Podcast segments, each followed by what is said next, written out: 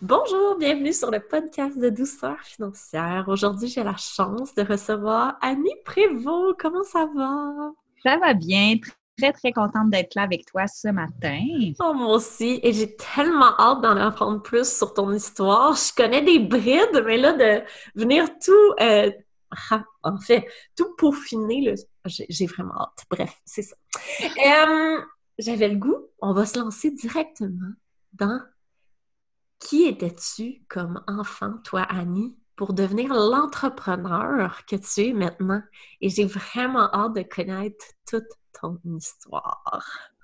C'est une belle question parce que à chaque fois que je repense à mon enfance et que je repense à mon parcours, euh, je me rends compte à quel point les traits de personnalité sont figés dans le temps. Oui, on change, on évolue, on s'améliore, mais il y a tellement des choses qui étaient profondément ancrées chez moi, même petite, que je retrouve encore aujourd'hui. Et c'est ce qui forge l'entrepreneur que je suis définitivement. Pour euh, penser à, euh, à, cette mini Annie-là, ben, je dirais qu'elle était comment? Elle était très Mère Teresa déjà, très jeune. Elle voulait sauver le monde définitivement. J'étais en maternelle et je pense que je, déjà j'enseignais à mes petits voisins, euh, je jouais au professeur, je faisais des devoirs, je les corrigeais, euh, je, je m'imaginais en Afrique aller faire de l'aide humanitaire. C'est très, très ancré, très présent. Euh, au point où ma mère m'appelait comme ça, m'appelait Mère Teresa. Et je dirais que ce qui était particulier, c'est que ça clashait vraiment beaucoup de mon milieu familial. Ça m'a pris du temps à comprendre ça, mais aujourd'hui, je sais que j'étais une enfant en opposition. Mais la bonne nouvelle, c'est que mon opposition, elle était constructive et positive parce que j'étais dans un milieu familial. J'étais dans un milieu familial qui était euh, très instable, qui n'était pas forcément adéquat à tous les niveaux, bien que ma mère a fait son gros, gros possible. Et moi, j'étais opposée à, ce qu'on m'enseignait dans ce milieu familial-là. Alors, j'allais chercher beaucoup d'inspiration chez les adultes qui m'entouraient. Donc, j'étais hyper présente avec mes enseignantes. Euh, j'habitais en face de l'école. Donc, moi, j'y allais même dans la rentrée scolaire avant que les élèves rentrent. J'allais aider les professeurs à monter leur classe. Euh, et j'ai fait ça jusqu'à ma sixième année, vraiment ma prof de première année là, que j'aimais beaucoup. J'allais à chaque année l'aider à monter sa classe. Euh, euh, je, ma famille était vraiment pas croyante. et j'allais servir la messe parce que j'avais comme j'allais chercher oh, de la communauté oui, moi-même, j'allais marcher, à pied, je m'en allais à l'église, servir la messe. Bon, aujourd'hui, je, je, ne suis plus croyante, mais c'est surtout ce qui est à retenir de l'histoire, c'est que je cherchais des modèles, je cherchais à modéliser de façon positive parce que en dedans de moi, il y avait une petite voix, il y avait d'autres choses qui me disaient c'est pas ça la vie que tu veux vivre, c'est pas ça euh, que tu as envie, toi, de faire plus tard. Donc, que ce soit de réussir à l'école, d'avoir des bonnes notes quand j'étais dans un milieu familial où il y avait personne qui avait eu vraiment eu de succès à l'école, c'était pas valorisé. Euh, et moi, ben justement, je me suis construit comme ça. Ça l'a du bon, puis ça l'a aussi développé certains patterns qui sont pas toujours positifs, comme le perfectionnisme, comme une, certaine forme d'approbation aussi, parce que mm-hmm. moi, j'avais un frère qui avait beaucoup, beaucoup de problématiques. Et ma mère se reconnaissait beaucoup en lui, donc elle lui donnait beaucoup, beaucoup d'attention. Puis moi, ben, la façon que j'ai cherché l'attention, c'est en performant davantage, en ayant des meilleures notes. Euh, en étant parfaite. En étant parfaite, en m'impliquant dans plein de projets, en essayant de faire comme Allô, je suis là, j'existe. Malheureusement, ça ne fonctionnait pas parce que ça mettait ma mère en réaction. Euh, face à ses propres défis à elle, face à ses échecs à elle. Donc, elle avait vraiment l'impression que j'essayais de me montrer meilleure qu'elle alors que j'étais toute petite et que je cherchais juste à être aimée. Donc, ça a créé des tensions, mais reste que je me suis construit beaucoup en allant euh, chercher du soutien autour de moi, en, allant chercher une communauté aussi et euh, évidemment, bon, euh, en travaillant très fort. C'était déjà très présent quand j'étais enfant, quand j'avais un projet en tête, quand je voulais quelque chose, ben, je mettais l'énergie nécessaire pour atteindre mon objectif. Donc, puis ça, là... Déjà depuis que tu es tout, tout oui, vraiment. Puis là, tu sais, j'ai des souvenirs, moi, là, qui reculent à mes 4-5 ans, assez nets, assez clairs pour dire que, tu sais, c'était déjà... Euh, Je voulais, j'avais une idée assez claire de ce que je voulais dans la vie. Oui, la vie m'a amené dans des chemins euh, un peu différents, à différents niveaux, mais je suis revenue beaucoup à, ces rêves-là parce que en vieillissant, ben, je m'enlignais pour devenir euh, finalement médecin. Je suis allée en sciences pures. Tu sais, je performais à mmh. l'école, fait que les adultes me poussaient vers les sciences alors que j'aimais pas vraiment ça finalement. C'est fou, hein? Euh, je vais faire une petite parenthèse. Dès que tu es bon à l'école, parce que moi aussi, on m'a foutu en sciences pures. Ouais, moi aussi. J'avais rien du, de l'ingénieur ou du chercheur. Tu sais? Ben, c'est ça, c'est fou comment on est dirigé selon nos notes ah vers certains créneaux d'emploi. Ah oui, vraiment. Mais c'est pas parce que tu as une facilité à l'école, parce qu'on s'entend, c'est que tu as une facilité, là, euh, ou que tu travailles très, très fort. Ça veut pas dire que c'est ça que tu veux faire dans la vie. Ben, tellement pas. Puis, tu sais, moi, quand oui, c'était vraiment de la facilité, là, au point où j'étudiais cinq minutes avant un examen. Tu sais, j'ai jamais vraiment eu besoin de travailler fort à l'école, même en sciences pures, mais le, tu as raison, tu as tellement raison que graduellement, on m'a poussé dans les sciences. Puis je parle pas de ma famille, je parle vraiment des enseignants parce que ma famille, c'est. Puis là, je parle plus de ma mère quand je parle de ma famille. Il faut comprendre que mes parents sont séparés depuis presque ma naissance. Je voyais mon père une fin de semaine sur deux. Euh, donc, quand je parle de ma famille, c'est beaucoup ma mère, famille monoparentale, avec un frère plus ou moins présent, euh, ben, un demi-frère en fait. Donc, c'est ce que je veux dire à ce niveau-là, mais c'est pas là qu'on m'encourageait vraiment à aller dans les sciences ou aller à l'université. Au contraire même, on m'encourageait à aller le plus vite possible sur le marché du travail.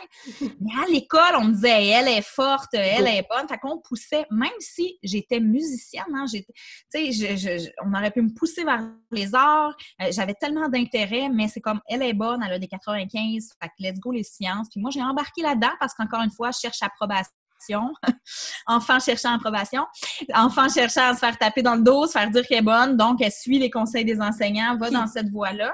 Demander à un enfant de 15 ans de choisir sa carrière de rêve quand tout ce que tu as fait, c'est des trucs académiques, c'est un peu intense ben, aussi comme choix. Tu sais, on, on, va se dire, bon, ben cette personne-là doit savoir ce que j'ai besoin de faire. Effectivement, ben c'est tout. les adultes savaient en quelque que je voulais aider, puis j'avais cette mm-hmm. fibre-là, puis j'ai été impliquée dans tous les vraiment les comités inimaginables depuis le primaire, euh, présidente de classe, euh, sais. Donc, ce qui arrive, c'est qu'on m'a dit, ben, va en médecine. C'était ben comme la voie de science pour aller sauver le monde, c'était la médecine.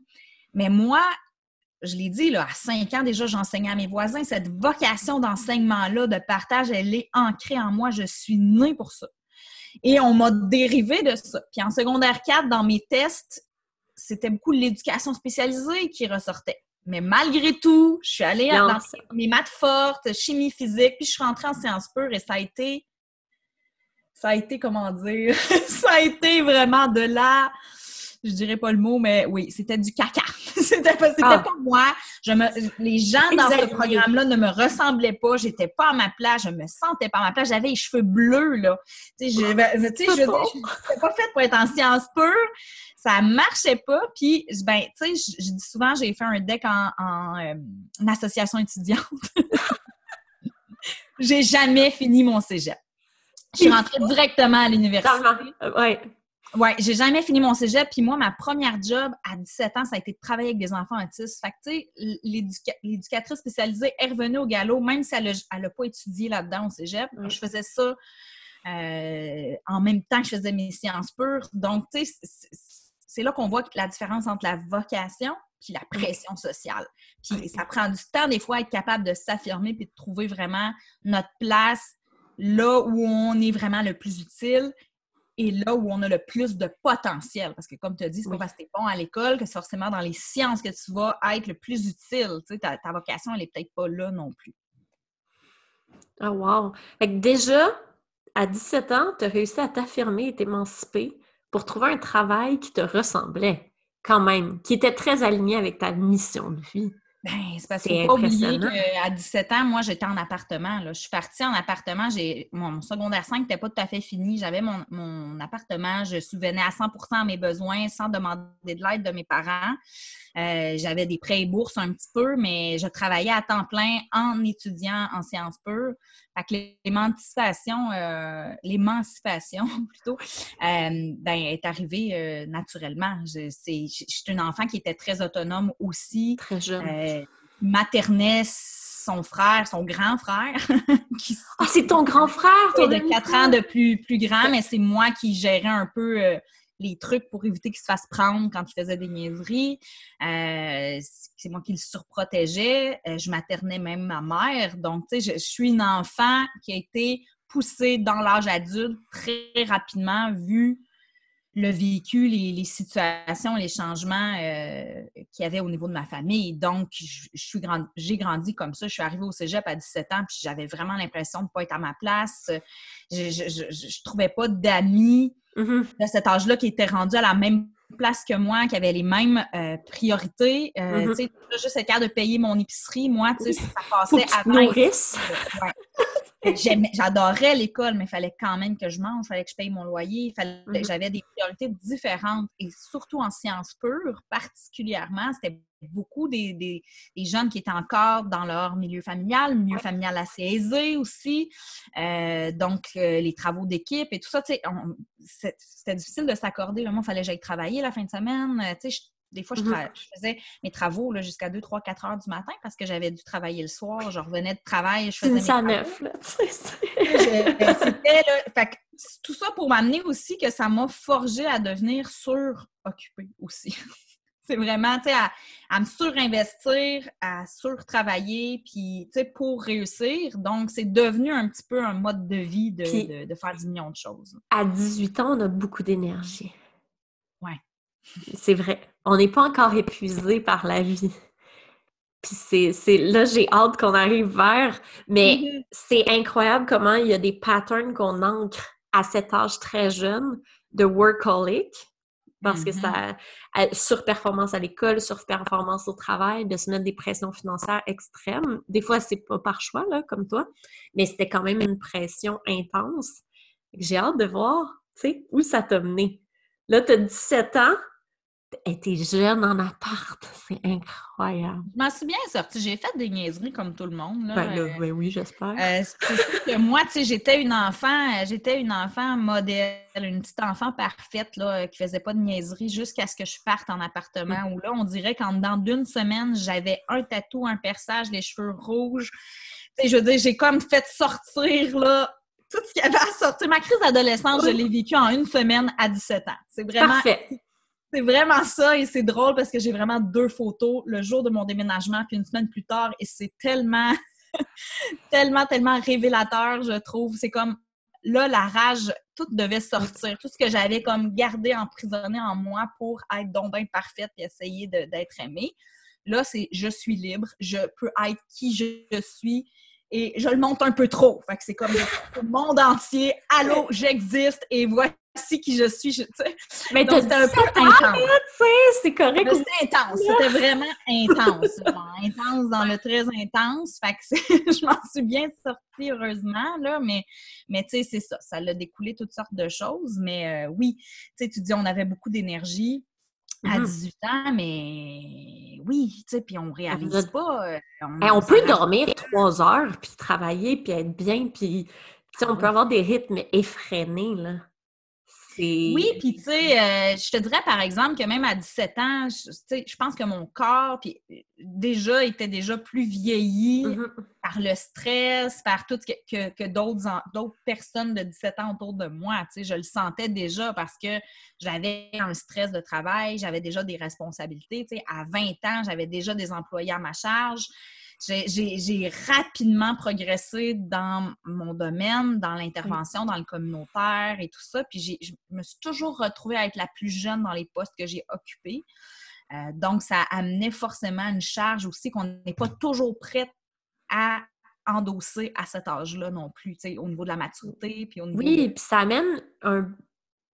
En fait, c'est une pression intense pour peut-être une maturité que tu n'es pas supposé d'avoir encore. Non, c'est ça. Ben, qu'on pense avoir, puis on veut donc avoir cette maturité-là, mais.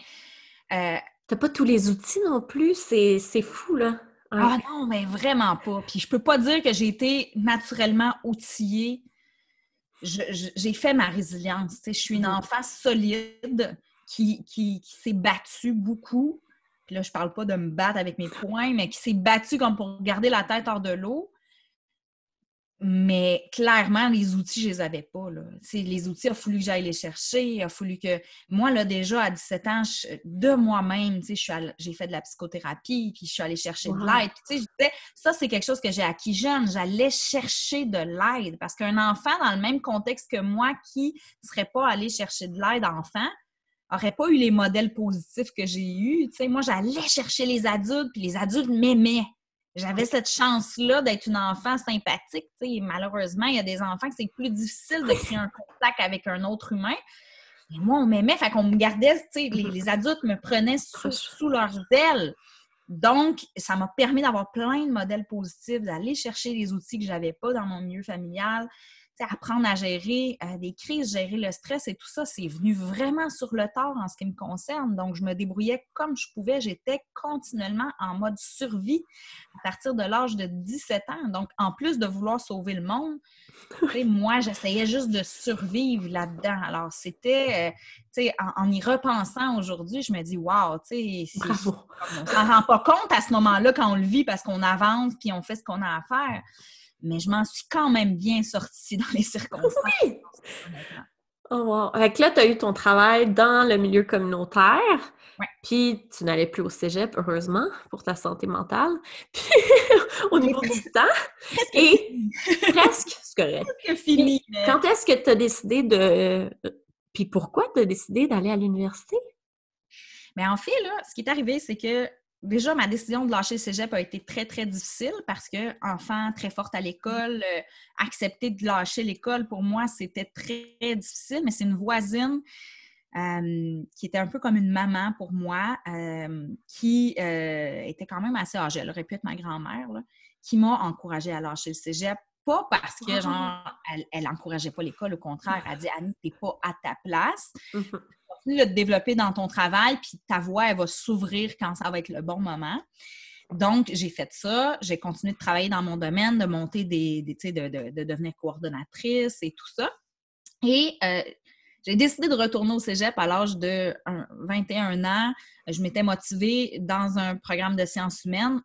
D'un certain côté, je trouvais que c'était pas tout à fait logique parce que euh, ça allait être long, parce que la mm-hmm. majorité des cours généraux étaient déjà faits.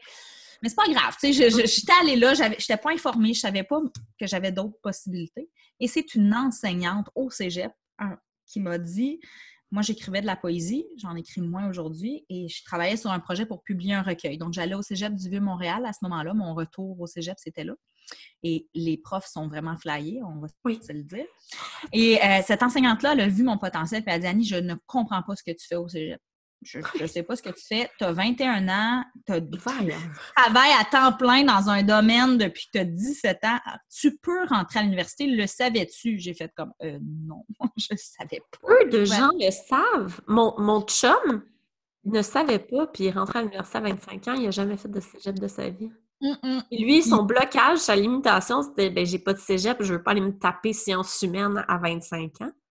Non, puis faites pas ça parce que à 21 ans, à 17 ans, les jeunes de 17 ans me tapaient déjà ses nerfs. À 21 ans, imaginez le portrait, euh, oh boy. Mais c'est vraiment un blocage qu'on se met, c'est fou. Ah, fait que t'as pu rentrer. Fait que t'as fait rentrer par expérience de travail très facilement. J'ai fait un bac par cumul de certificats dans le domaine de l'intervention parce que c'était ça dans quoi je travaillais. Donc, j'ai commencé avec euh, un certificat en déficience intellectuelle et troubles, euh, pas troubles, troubles du spectre de l'autisme, c'est comme ça qu'on l'appelle maintenant. Euh, et après ça, j'ai fait petite enfance, j'ai fait intervention aussi auprès des jeunes. Donc, je me suis fait un bac comme ça à temps plein, en même temps que j'avais un job de coordonnatrice à temps plein dans un organisme. Donc, j'ai fait mon bac en trois ans, en même temps que je travaillais 40 heures semaine. Donc, ça donne encore... Vous pas de session d'été? Euh, ben oui, entre autres. mais fait, que tu faisais quatre cours, quatre cours, puis deux l'été? Ben, c'est déjà arrivé, j'en ai fait plus que quatre cours. J'ai déjà eu cinq cours dans une session, mais c'était euh, c'était olé olé. J'avais beaucoup de responsabilités au travail. C'était pas juste je m'en vais animer un atelier. Là. Euh, je gérais une équipe de huit intervenants et éducatrices, euh, donc j'avais des bonnes responsabilités. Ça a été un défi, un gros défi. C'est pour ça que je te demandais, parce que j'ai été coordonnatrice aquatique, moi, pendant mon bac. J'avais de vie, en fait. J'avais pas de vie, puis j'ai rencontré, euh, j'ai rencontré le père de mes enfants dans ces circonstances-là, là, alors que j'avais genre cinq minutes à accorder à peu près. Là. La vie sociale! Mais heureusement, j'avais de la facilité à l'école parce que je, je m'en suis sortie avec juste des A. J'ai fini, euh, j'ai été à chacun de mes certificats, j'ai été récompensée comme meilleure Et tu étais dans vraiment ton alignement.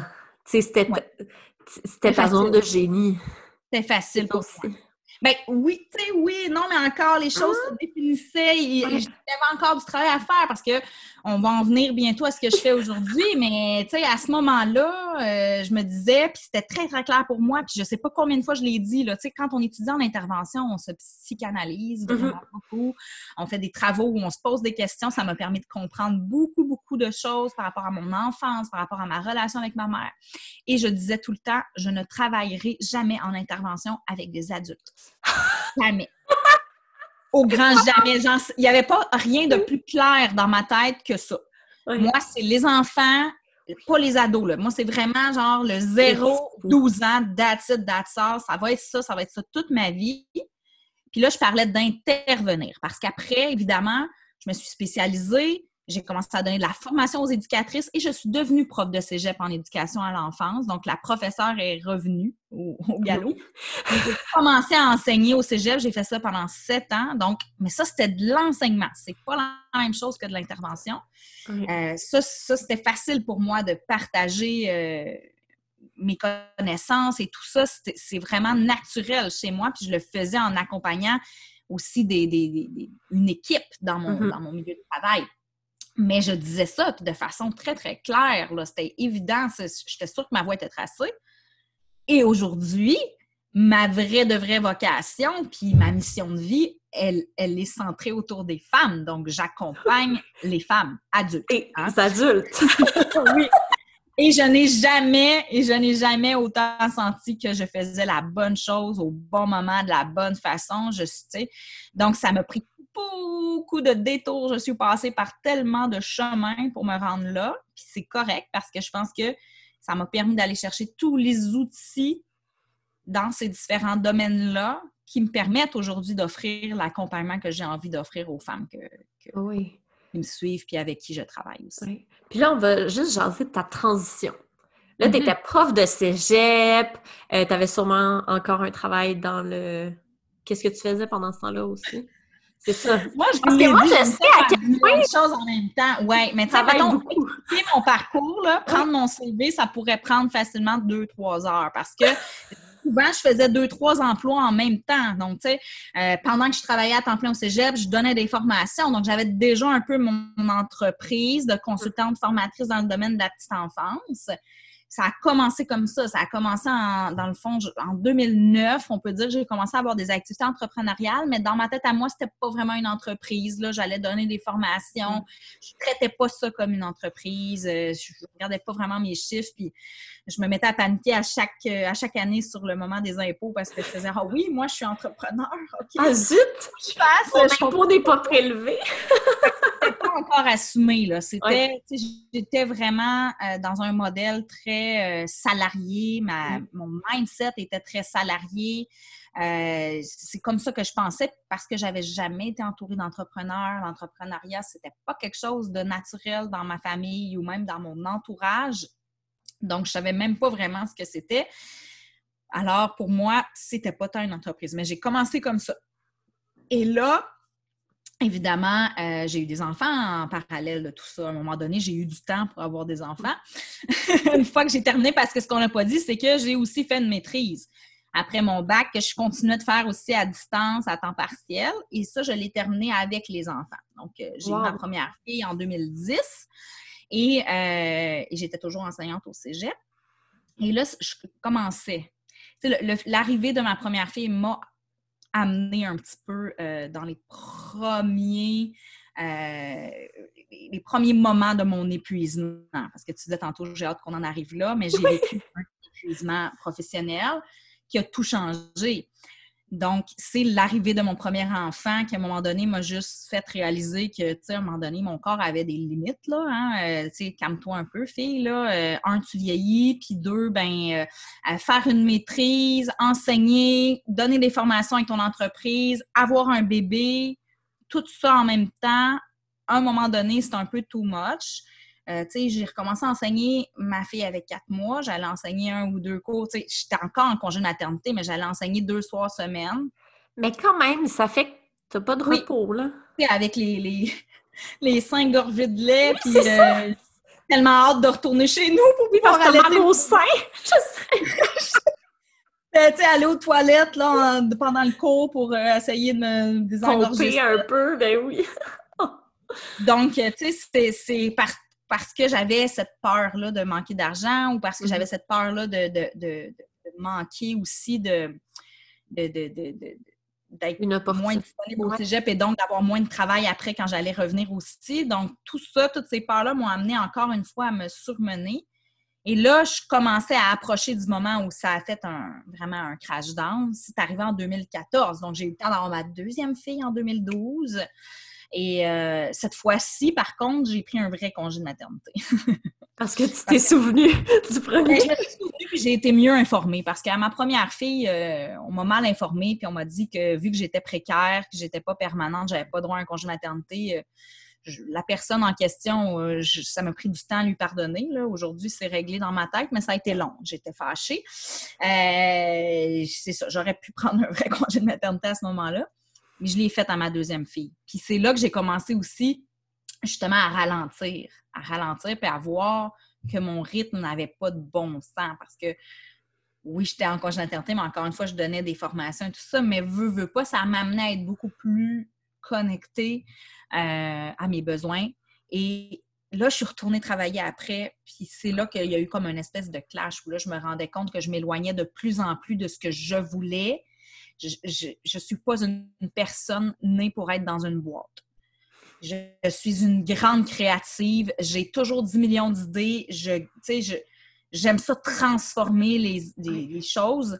Donc, quand tu es dans une grosse boîte comme un cégep, tu n'as pas de pouvoir, tu n'as pas grand, grand, euh, grand, grande possibilité ou grande. Tu pas de marge. Oui, c'est ça, tu pas de marge. Tu en as un peu là, sur ce que sais, comme comment tu amènes ton contenu, mm-hmm. mais reste que euh, beaucoup de mes valeurs étaient en, euh, étaient en, confrontation avec ce que j'avais à faire. Euh, C'était pas évident pour moi. il y avait des blessures aussi qui refaisaient surface, euh, des frustrations, puis c'était rendu qu'aller travailler, là, c'était extrêmement pénible. J'adorais toujours enseigner, mais je vivais beaucoup de frustration par rapport au milieu. et j'en ai encore aujourd'hui. Alors, je me suis éloignée de ce milieu-là parce que c'était difficile pour moi de voir l'état des garderies, la façon dont on traite le milieu de la petite enfance au Québec. Tu sais, je suis une, moi, je suis une, grande combattante, hein? je suis une fille de justice sociale. Donc, être dans ce milieu-là, c'était très, très dur. Donc, je ah, revenais colère, là, tout le Mais oui. En plus, toi, t'es manifesteur, là. Tu sais, c'est ça. On s'entend? Tu as besoin de faire là, moi, je vais tout arranger ça. Tu vas bouger les choses, puis tu vas leur dire qu'est-ce qu'il faut qu'ils fassent. Puis c'est ça ta job, tu sais. Mais c'est vrai. Mais je pouvais pas le faire. Fallait que je ferme ma gueule, puis fallait que je continue d'envoyer mes étudiantes dans des milieux de stage qui n'avaient pas de bon sens en me disant ça n'a aucun sens que leur modèle, ça soit ça. pas croire qu'on va les former en leur disant voici le modèle de comment on éduque nos enfants. Euh, des enfants. Ah, je, je partirai pas là-dessus, je m'arrêterai pas, mais tout ça pour dire que ça ne fonctionnait plus. Puis j'ai réalisé de plus en plus que je pouvais juste pas donner ce que je pouvais donner à la société. mon apport, la raison pour laquelle j'étais sur Terre ne pouvait pas se manifester dans ce travail-là. J'avais beau être la plus passionnée du monde, il y avait forcément un clash, j'étais toujours en colère. J'étais fâchée, je... c'était de plus en plus difficile d'aller travailler. Puis à un moment donné, ben, je me suis juste pas levée. Puis ça a été ça. Et ça a commencé l'épuisement. C'était impossible de me lever. J'ai appelé, j'ai dit je rentre pas. Puis ça, c'est ça, ça s'est arrêté là.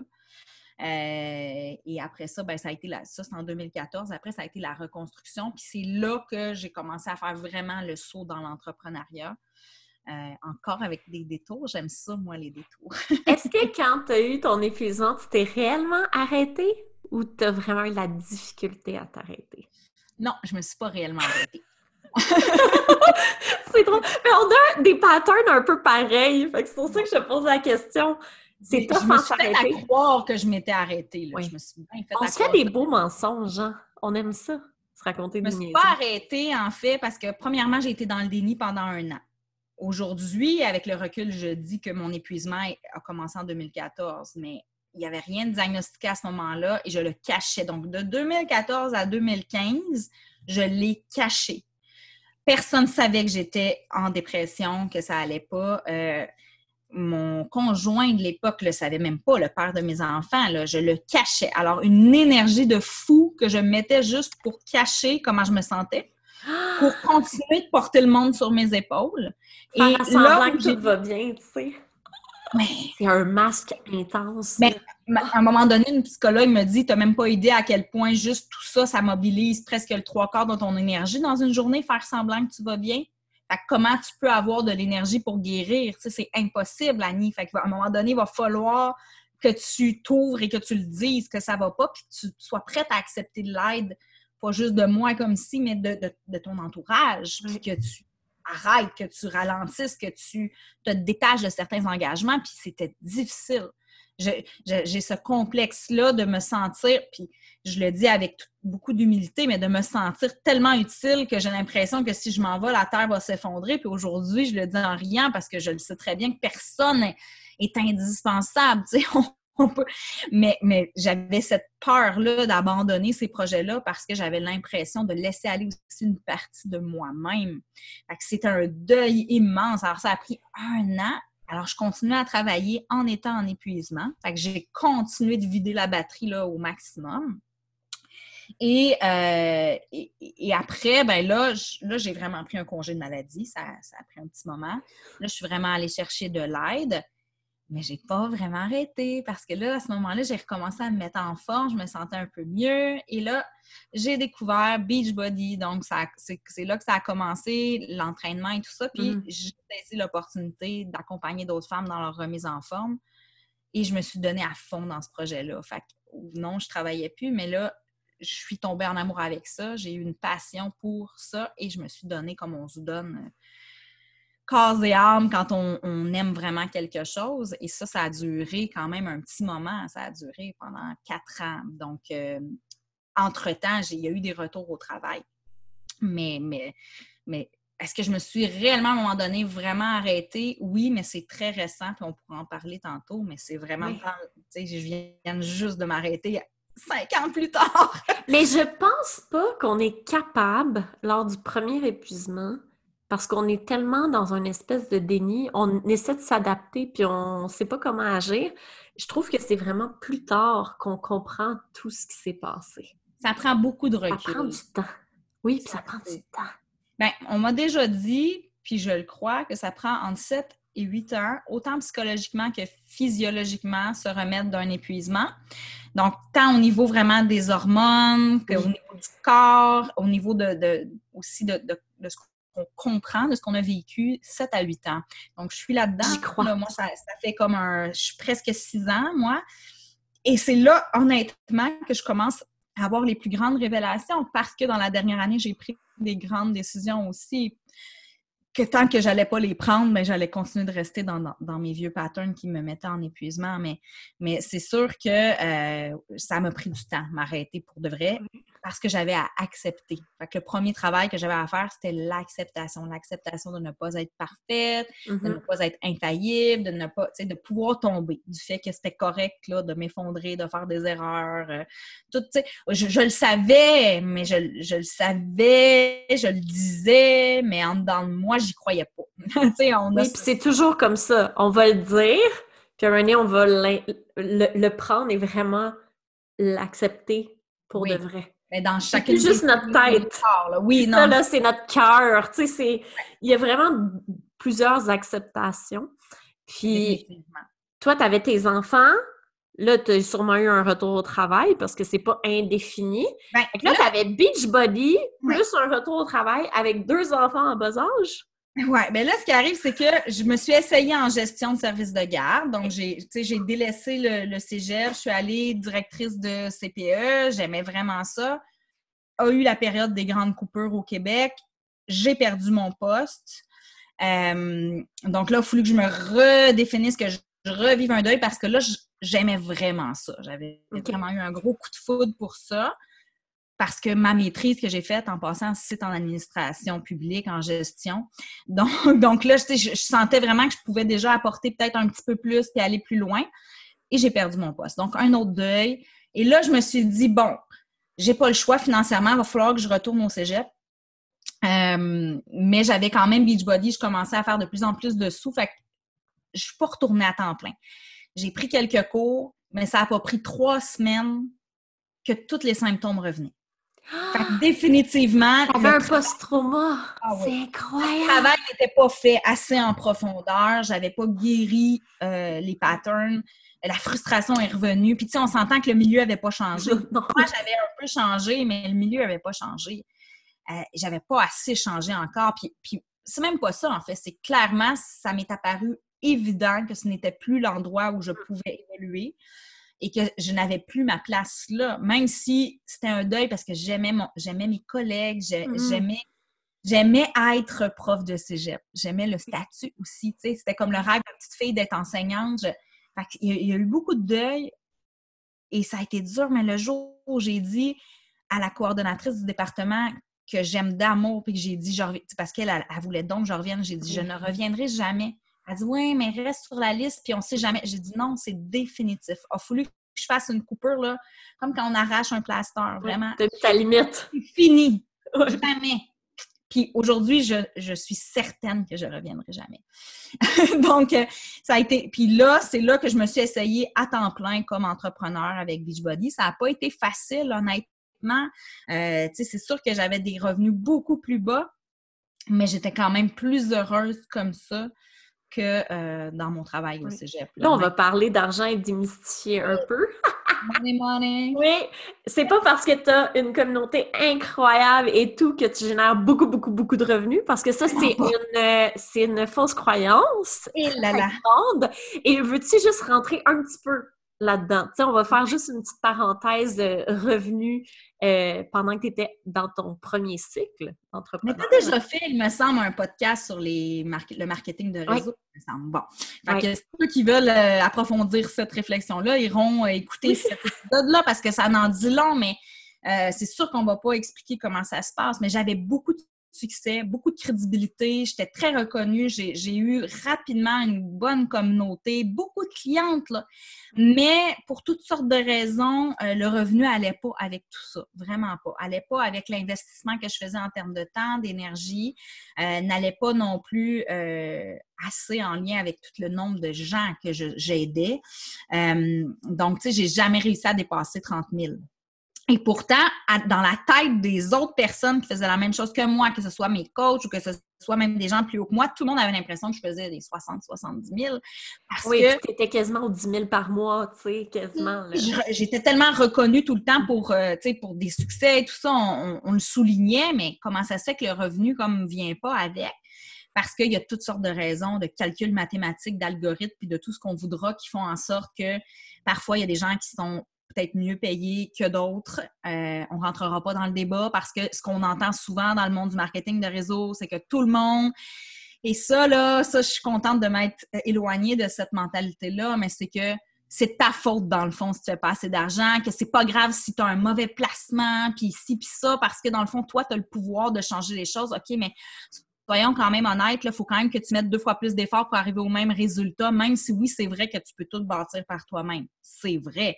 Mais reste que, reste qu'une personne qui est plus favorisée, euh, veut, et, pas. Euh, et les règles sont assez complexes selon quelle compagnie tu choisis. Les plans de rémunération sont tellement différents selon les compagnies. Puis aussi, euh, je pense que c'est bien de dire que oui, tu peux avoir extrêmement beaucoup de succès, mais ça ne ça, va pas se traduire nécessairement par un succès financier. Non. Par contre, tu as des grands apprentissages, ça amène des trucs incroyables, mais c'est pas un plus un.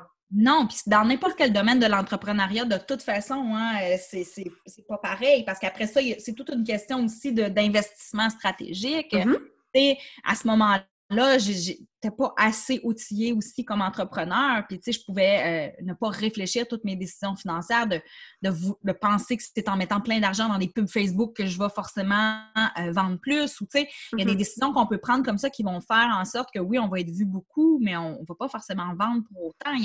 Tu sais, c'est clair que c'est pas euh, une équation simple comme ça de dire succès visible égale argent, là. Vraiment, vraiment pas. Surtout pas sur les réseaux sociaux. Surtout pas l'image qu'on peut transparaître sur les réseaux. Euh, c'est clair que non. Il y a beaucoup de faux dans ce qu'on peut voir et euh, c'est quand on commence à creuser qu'on s'en rend compte puis qu'on réalise que ce qui se cache réellement derrière, ben, tu sais, c'est pas toujours des gens qui sont très riches, là. Puis riches, riches euh, en termes d'argent, mais aussi riche en termes de valeur, riche ah en termes de gestion du temps, en termes de qualité de, vie de famille, en termes de... Parce que, tu sais, des fois, wow, OK, elle a de l'argent, puis tout ça, mais est-ce qu'elle est réellement riche? Euh, quand elle n'a jamais deux secondes pour ses enfants? Est-ce qu'elle est vraiment heureuse? Parce que ça aussi, c'est une autre question, tu sais, euh, c'est ça. Oui. Puis le jour, est-ce que tu as eu à mener une espèce de hum, réflexion en te disant oui, j'ai peut-être moins d'abondance financière, mais je suis tellement bien en ce moment que j'accepte peut-être de, réduire considérablement mes revenus. Bien, c'est à ce moment-là, là. point de comparaison qu'on a. À ce moment-là, dans les premières années, effectivement, pour moi, c'était déjà beaucoup mieux que ce que je vivais quand j'étais au cégep. Donc, oui, j'acceptais le fait d'avoir beaucoup moins de sous, mais évidemment, j'avais la chance d'avoir un conjoint, on était deux, puis bon, un conjoint qui ne me supportait pas vraiment dans mes désirs entrepreneuriales, ça a créé beaucoup de conflits. Ça a été difficile pendant ces années-là, mais malgré tout ça, c'était quand même plus, euh, plus satisfaisant pour moi comme mode de vie. J'étais plus proche de mes enfants, ils pouvaient venir dîner à la maison et tout ça. Donc, ça, ça m'allait. Mais la réflexion a continué d'évoluer à travers le temps. Puis, tu sais, on continue toujours de grandir aussi et de se rapprocher de ce qu'on veut réellement, puis de se coller davantage à nos valeurs. Et évidemment, ben ça a fini par une séparation. Ça a fini par me rendre compte que euh, j'étais pas avec la bonne personne et une séparation aussi de Beachbody. Oui, parce que tout est arrivé un en peu même en même temps. Hein? Ça a été vraiment, toi, tu t'es émancipé de tous ces anciens paradigmes on peut dire. Ça a été un clash down. C'est pour ça que je dis que euh, j'étais pas encore rendue là. Ma guérison a été lente. Moi, dans le fond, l'année passée, donc on recule à janvier 2019, c'est là que j'ai dit bye-bye à Beachbody. Premier deuil important. Euh, Et premier saut dans le vide? C'est comme what's next? Tu sais, tu le sais Parce que c'était clair pour moi à ce moment-là que je ne retournais pas, dans un modèle MLM. Dans un milieu. Mon CV ne fitait plus avec la job que je voulais, dans le sens mm. que je ne pouvais pas retourner dans une boîte. Ça, c'était clair, clair. Fait que tu ne pouvais pas retourner au cégep. C'est ça. avec ça? Euh, donc, je me suis dit, je vais commencer à devenir une vraie entrepreneur, c'est-à-dire que tout ce que je faisais avec Beachbody, ben, je vais continuer de le faire parce que c'est moi. Je vais continuer d'aider les femmes qui vivent un épuisement. Je vais continuer d'inspirer. Je vais continuer d'utiliser mes médias sociaux, mais au lieu de vendre le produit de quelqu'un d'autre auquel je ne crois pas tout le temps, euh, qui ne colle pas à 100% avec mes valeurs, ben, je vais créer mes propres outils et je vais vendre mon service. Donc, je ne vais pas vendre un produit pour que les gens obtiennent mon service, ce qui ne fait pas de sens pour moi. Je vais vendre réellement mon service. On va me payer pour que, que j'accompagne et non pas on va m'acheter un euh, shake pour que j'accompagne. je vais faire la vraie chose que je veux faire. Puis aussi, ben, je vais être 100% responsable de mes succès comme de mes échecs.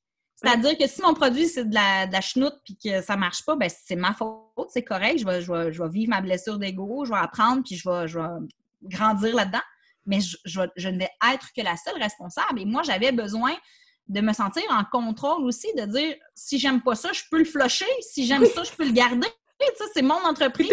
Quand tu es dans une entreprise de marketing de réseau, ben tu, tu compenses, tu dis ça, j'aime pas ça, mais je vais le cacher un peu, m'essayer de vivre avec, je vais, je, vais changer les mots, puis ça va avoir l'air plus beau, mais tu sais, garde, hein? C'est comme, euh, on va appeler un chat un chat, là. Si t'aimes pas ça, t'aimes pas ça, ça si t'auras beau le transformer, ça va continuer de te déranger dans tes valeurs. Donc, j'ai décidé de commencer à faire de l'accompagnement privé, mais à ce moment-là, il y avait d'autres choses qui n'allaient pas dans ma vie, mon couple. Donc, j'ai quand même réussi à accompagner des femmes, j'ai quand même commencé à faire les premiers, essais, en fait, de l'approche que j'ai développée. Mais, tu sais, il y avait encore quelque chose de gros qui clochait et depuis longtemps. Tant que j'allais pas régler ça, ben j'allais continuer de stagner dans ma vie. Alors, ça a pris jusqu'à juin où là, il y a eu la séparation. Donc, ce six mois-là a été très, très pénible, très difficile. Et je me suis séparée. Et c'est là que j'ai pris ma vraie première pause.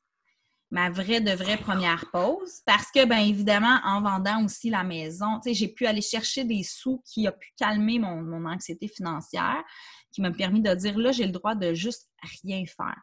Donc, pour la première fois en quatre ans, je suis disparue des réseaux sociaux. Le, le monde incroyable, hein?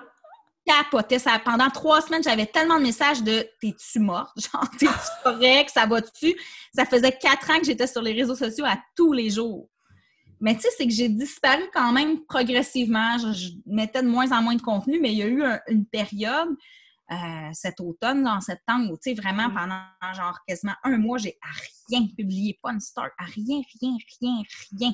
Je suis comme juste disparue de la carte. C'est parfait. Alors, je me suis déconnectée. J'avais pas de travail, tu sais, je continue. Bon, c'est pas vrai. C'est pas vrai, là. J'ai continué à, à, faire des petits jobs à gauche, à droite, continuer d'aller chercher des sous dans des choses qui étaient faciles pour moi puis qui me demandaient pas tant d'énergie parce qu'il fallait quand même qu'il y ait un peu de revenus qui rentrent. Mais oui. Mais euh, j'ai pris une vraie pause et là, j'ai pu vraiment commencer à me poser les bonnes questions et trouver les bonnes réponses. Puis la même chose a ressurgi, la même mission, mais très différemment aussi. Mais tu sais, ça m'a permis d'aller chercher du soutien euh, à différents niveaux, puis d'aller travailler plein de petites affaires, dont la question financière. Oui, qu'on met beaucoup de côté. Beaucoup trop. Et c'est ben vrai. Oui. ça affecte tellement notre santé mentale et nos stress, les finances qui vont pas bien. Là. Fait que c'est incroyable. Puis, toi, dans ta transition, c'est quoi qui a été le plus important comme question que tu t'es posée? Ça a-tu été de refaire ta famille, de, ben pas de refaire, mais tu sais, de changer ton cocon? Est-ce que ça a été plus les finances ou ça a été plus couple? Euh, ben, c'est sûr que ce qu'il faut savoir, c'est que, dans le fond, je me suis séparée. En fait, ce qui m'a donné le courage de me séparer, c'est que je suis tombée en amour. Donc, c'est tellement beau. Moi, je trouve ça beau. Donc, rendu là, c'était plus un choix, c'était une nécessité pour moi. Euh, ça m'a donné cette impulsion-là. Donc, oui, j'ai eu aussi à vivre une transition amoureuse assez rapidement, à recommencer une vie de couple, puis bon. Mais je te dirais que j'ai eu des gros, gros problèmes financiers. J'ai eu une proposition de consommateur euh, avec mon ex-conjoint aussi. Donc là, moi, ce qui était important pour moi, c'était de ne pas retomber dans ce panneau-là. J'avais dans ma tête à moi une chance de recommencer à zéro. J'ai vendu ma maison, j'ai fait des soins avec ça, j'ai pu rembourser toutes mes dettes. Donc, au moment où on se parle, j'ai non seulement zéro dette, zéro carte de crédit, à rien, aucun poids financier, mon auto est payé, j'ai zéro, j'ai même plus de maison.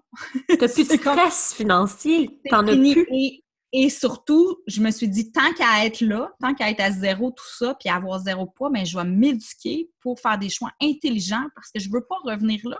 Je veux de l'argent de côté, je veux pouvoir payer cash mon cash down de ma prochaine maison, je veux.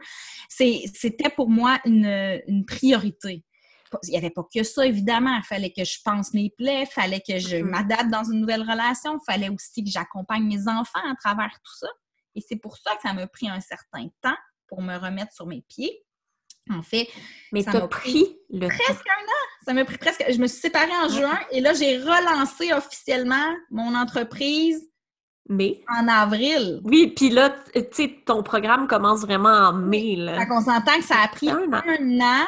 pour vraiment être l'entrepreneur que je voulais être, avec l'entreprise que je voulais avoir, avec la mission qui était importante pour moi parce que j'avais besoin de, mettre mes fondations plus solides, de me sécuriser aussi financièrement, de savoir que j'allais pas me remettre en danger. Et ce qu'il faut savoir, c'est que j'avais associé beaucoup le succès à l'épuisement. Donc, dans ma tête à moi, travailler fort, avoir du succès, ça amène à l'épuisement. Donc, j'étais rendue que j'avais pas peur de l'échec, moi, j'avais peur du succès. J'avais peur du succès. Fait que dès que ça, allait bien, dès que je, je me reculais. Tu sais, il y a un an, quand j'ai commencé à faire du coaching privé, j'ai à peine annoncé ça dans mes stories, puis j'avais plein j'avais rien fait, puis j'avais plein de clientes qui apparaissaient de partout. Fait que j'ai commencé avec ça, puis là, à un moment donné, j'ai fait c'est trop, c'est trop, c'est trop, euh, ça marchait trop, mes affaires, je me suis reculée. Puis ça, à plusieurs reprises. Donc, j'avais peur du succès. Alors, j'ai eu à travailler ça aussi, de me dire, je peux avoir du succès sans m'épuiser. Puis, je suis allée chercher des ressources. Je suis allée chercher une coach incroyable aussi qui m'a appris à, faire ça tellement simplement. Amélie, Amélie Riendo. Simplifié. Moi, je dis toujours, hey, là, t'es pas supposé avoir une business compliquée quand t'es solopreneur, là. C'est supposé être tellement simple. simple, simple, simple. Puis juste d'avoir les bons outils financiers, justement, aussi. Tu sais, moi, c'est fou comme je procrastinais juste à générer une facture. Ça se fait tout seul, tu sais ça? Ça se fait Je le sais, maintenant, je le sais. C'est incroyable, tu peux automatiser Maintenant, ça s'envoie tout seul, ces affaires-là. C'est magique, mais tu sais, mm-hmm. juste de se dire comme il existe des outils, mais tout ça, c'est un processus qui est lent. Puis toute la question financière aussi, évidemment, en dessous de ça, il y a toutes les blessures, il y a, l'enfance, il y a toutes les. Fait que c'est sûr qu'avoir peur du succès, c'est aussi commencer à faire de l'argent, c'est aussi avoir du succès. Fait qu'on commence à avoir peur d'avoir de l'argent qui rentre. C'est qu'on a euh, peur aussi de ne pas être capable de la gérer. Exact. Je sais pas si toi, tu as été comme ça. Moi, au début, je me sabotais dans ma de générer beaucoup d'argent parce que j'avais tellement peur d'avoir encore beaucoup d'argent et la dilapider. J'avais cette peur-là, fait que je faisais ça j'avais aucun succès financier, je coupais mes succès financiers. Ah, mais définitivement. Je n'irais pas à ce niveau-là, mais reste que j'ai cette peur. C'est presque, devenu à un moment donné pire. J'y allais 22 fois par jour regarder comme mon mm-hmm. argent, tellement j'en revenais pas d'avoir autant d'argent dans mm-hmm. mon banque tu sais, puis je me suis créé tellement. Ben, il faut dire que j'ai fait ton, programme et que ça m'a beaucoup aidé. Ça m'a enseigné beaucoup de choses, comme le fait de, se payer en premier. Euh, toute la structure des. Tu sais, j'ai huit comptes d'épargne et ce qui est extraordinaire avec Tangerine, c'est que l'argent, en plus, s'envoie là automatiquement. Tu crées tes propres systèmes. Euh, l'affaire, c'est que moi, pendant des années, comme entrepreneur, je me faisais ramasser à chaque année aux impôts parce que je regardais pas mes affaires, je mettais jamais l'argent de côté. C'est comme ça que j'ai créé mon endettement puis que je me suis retrouvée en proposition de consommateur. Mais là, le 30% il part direct dans un compte. Tu le caches. paye moins, ben, tant mieux, j'aurai plus d'argent. tu, pas, tu, vas, tu vas te faire un retour d'impôt tout seul. Moi, c'est ça que je dis. Je me suis fait taper dessus pendant quasiment 10 ans avant de comprendre. Voyez-vous comme ça peut être long faire des changements? Mais c'est important aussi de tomber sur des ressources qui comprennent ta réalité. C'est-à-dire ta réalité de solopreneur, simplifier tout pour te permettre d'avoir une structure. Je pense que mm-hmm. ça, on s'en va toujours dans le trop compliqué, d'aller, de revenir à la base, dans la simplicité. Puis est-ce que tu trouves que là, ton départ, parce que tu es vraiment, tu es en départ de ton entreprise, mm-hmm. que tu as tout simplifié, autant au niveau financier que dans toutes les sphères de ta vie? Définitivement, j'ai simplifié l'offre. J'ai commencé avec une seule offre, j'ai calmé mon esprit créatif en disant c'est une chose. J'ai fait une planification stratégique, j'ai une vision sur le long terme aussi. Je sais où je m'en vais dans les deux prochaines années avec cette entreprise-là. Je me suis alignée à 100% mes valeurs aussi. Donc, ça a simplifié le processus au point où j'ai même pas fait de page de vente. J'en ai juste parlé dans mes stories. J'ai rempli mon programme en une semaine. J'ai fait 15 000 puis je suis contente de le dire. Parce que longtemps, j'avais quasiment honte, j'étais gênée de le dire. J'ai fait 15 000 en une semaine. Euh, c'est magnifique. Et parce que, pourquoi? Mais parce que tu étais prête. Tu as pris le temps de tout te préparer aussi. Et puis là, je te dis ça, là, puis on dirait qu'en dedans de moi, j'ai encore, je sais qu'il y a encore Je suis quasiment gênée. Dans ma tête, ça a comme dit comme Hey, t'as coup que mes participants qui écoutent ça, ils vont penser que je me fais de l'argent sur leur dos. Hey, tellement pas! T'as vu encore les réflexes de dire Oh mon Dieu, mais oui, on peut faire de l'argent en aidant les gens. on dirait que j'ai toujours mis comme on, a encore cette fausse croyance comme entrepreneur. Ah, 15 000, c'est beaucoup en une semaine. Ah non, Mais c'est parce que c'est vraiment pas beaucoup. Toi, ça fait un an et demi là, que tu travailles tellement fort que tu as sûrement mis plus que 15 000 en reconstruction personnelle. Fait que non, c'est pas beaucoup. Non, c'est ça. Ça donne cette impression-là quand on n'est pas habitué puis qu'on pense en salarié de notre petit 2000, là, euh, ça paye, mais tu sais, il euh, faut penser à. Faut penser oui, tout. faut penser à. Mais il faut dire que j'ai tellement simplifié que ça m'a pas coûté tant que ça, mais, mais tu le dis en termes de temps ne serait-ce que pour offrir un service de qualité, pour monter du matériel de qualité. Puis, fait que j'ai pas à me justifier. Je suis contente de l'avoir fait. Puis, euh, même là, je sais que mes prix sont en dessous du marché. J'ai encore un travail à faire là-dessus, là, parce que j'ai vendu vraiment pas cher. Puis, tous les coachs puis les gens d'affaires autour de moi me le disent, Annie, que c'est ça. Mais, c'est parfait, tu te respectes. Voilà, je me respecte parce que je suis déjà plus élevée que ce que j'aurais voulu vendre au départ. c'est comme.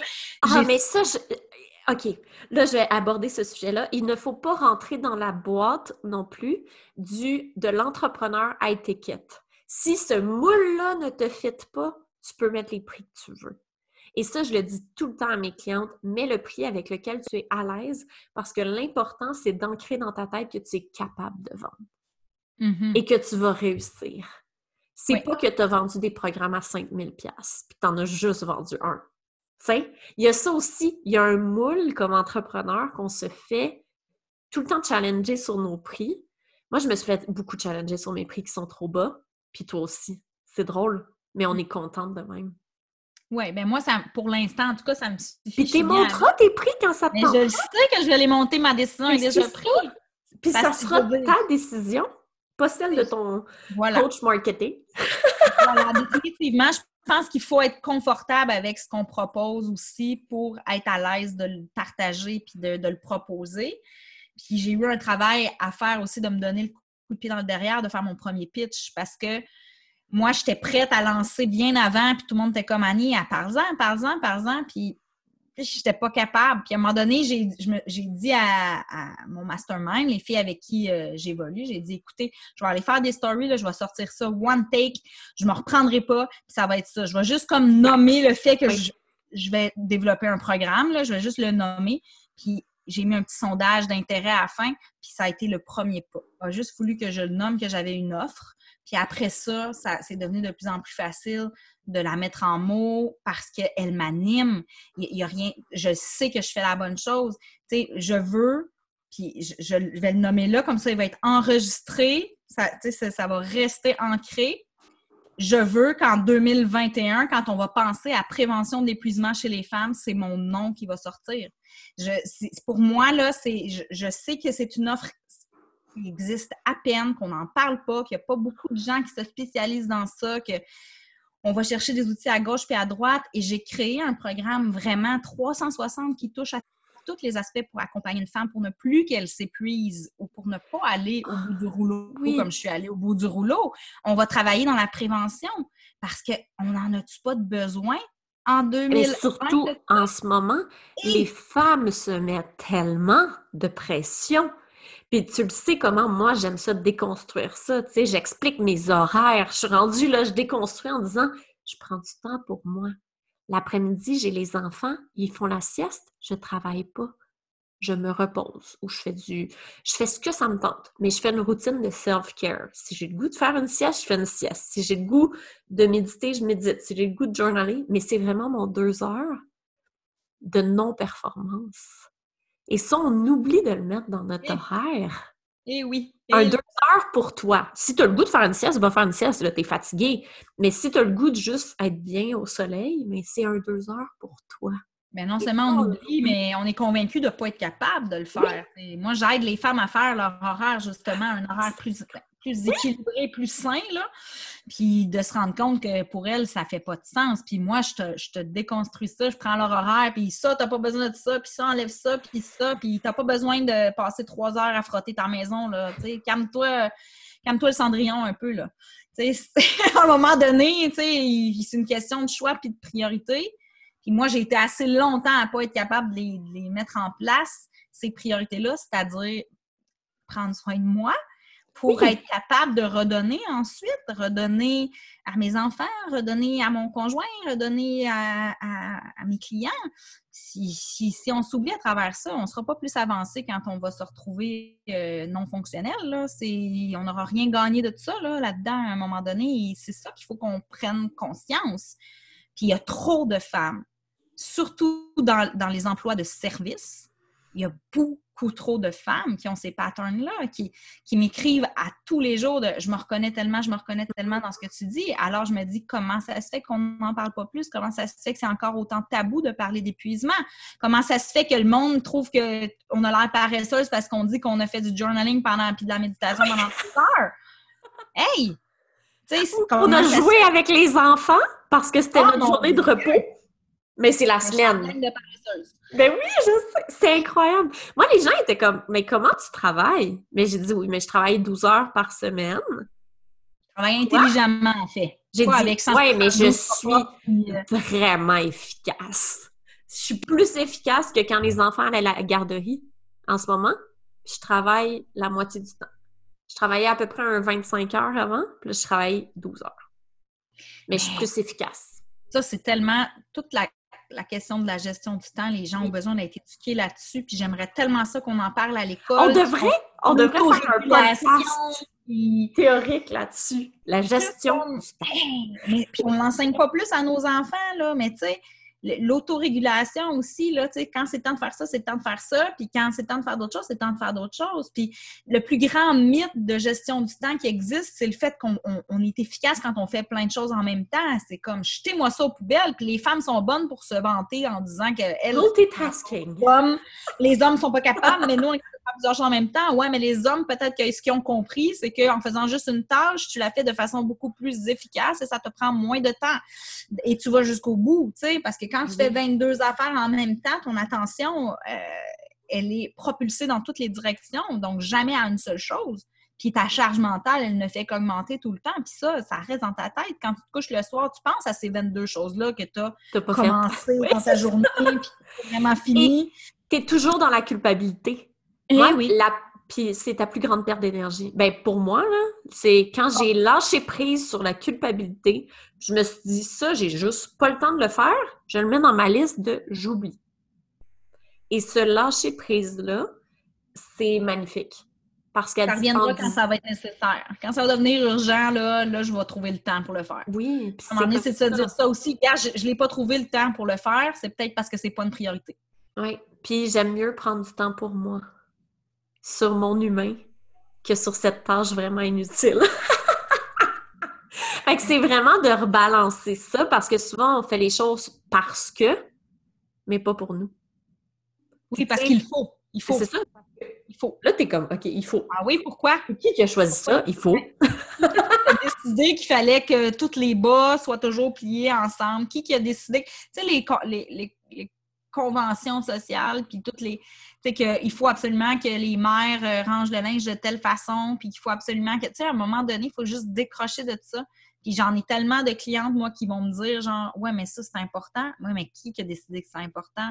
Toi, c'est important pour toi? Ben, pas vraiment. Ben, pourquoi tu le ben, fais? fais-le pas. Tu sais, un moment, moi, j'ai lâché prise avec mon chum parce que, tu sais, je voulais que les choses soient faites de même. Puis j'ai appris que si je voulais survivre en équipe, je devais lui laisser faire les choses comme il veut. Puis que quand il fait une tâche, même si c'est pas comme je l'aurais faite, je dis merci et je me tais. Au moins, elle est faite.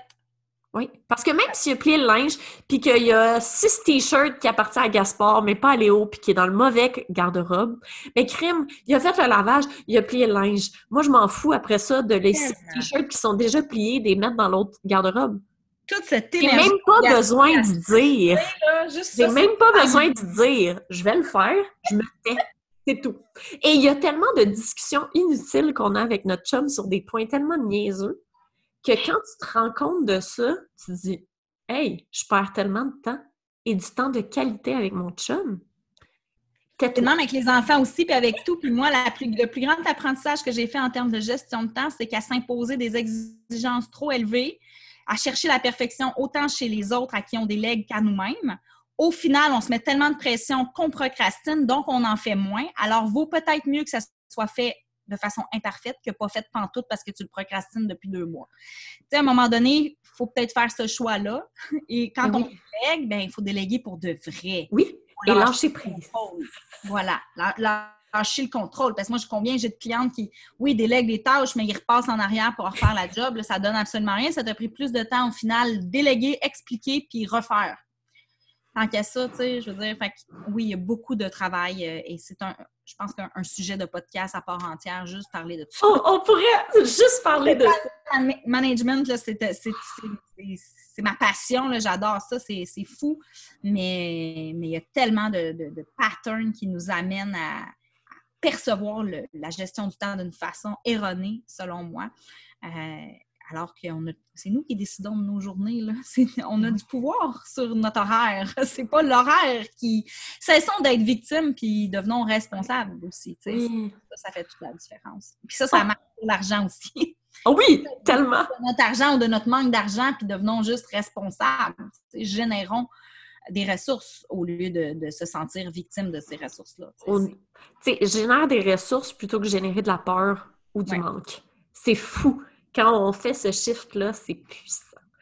Oh, merci tellement pour cette magnifique discussion. Je pense que c'était décousu un peu, mais je suis pas qu'on des- Et mes auditeurs sont habitués. C'est comme ça, les discussions, parce qu'on part vraiment de la petite enfance jusqu'à maintenant, puis il y a des pépites d'or partout. Moi, je les ai vues parce que je les ai entendues.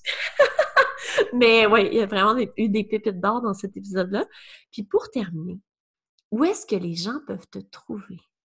Ben, C'est super facile. Euh, donc, c'est Annie au jour le jour, que ce soit sur Instagram ou sur Facebook. Donc, euh, c'est pas plus compliqué que ça. J'utilise de moins en moins ma page Facebook, honnêtement. Je suis en amour avec Instagram. Fait que je pense que c'est la meilleure place pour me suivre, les stories surtout. Je suis de plus en plus généreuse dans mes stories. Et euh, évidemment, ben, il viendra d'autres choses qui vont se développer à travers le temps, mais je dirais que le point de rendez-vous principal, c'est Instagram. Et mes auditeurs le savent, je suis vendue Instagram. Un autre épisode de podcast! Instagram! Pas Facebook, s'il vous plaît. Mais bon, merci beaucoup pour tout. Puis euh, c'est sûr qu'on va se re- revoir sur le podcast parce qu'il va falloir qu'on parle de plein d'autres sujets. Il va falloir que je t'invite au mien aussi parce que je vais lancer le mien bientôt. Oui! ça s'en vient, ça s'en vient. Merci de m'avoir invitée, très heureuse. Puis j'ai hâte de j'ai hâte de réécouter ça euh, pour le vivre de façon plus extérieure aussi. Ça va être intéressant. Super! Bye bye! Bonne fin de journée, bye!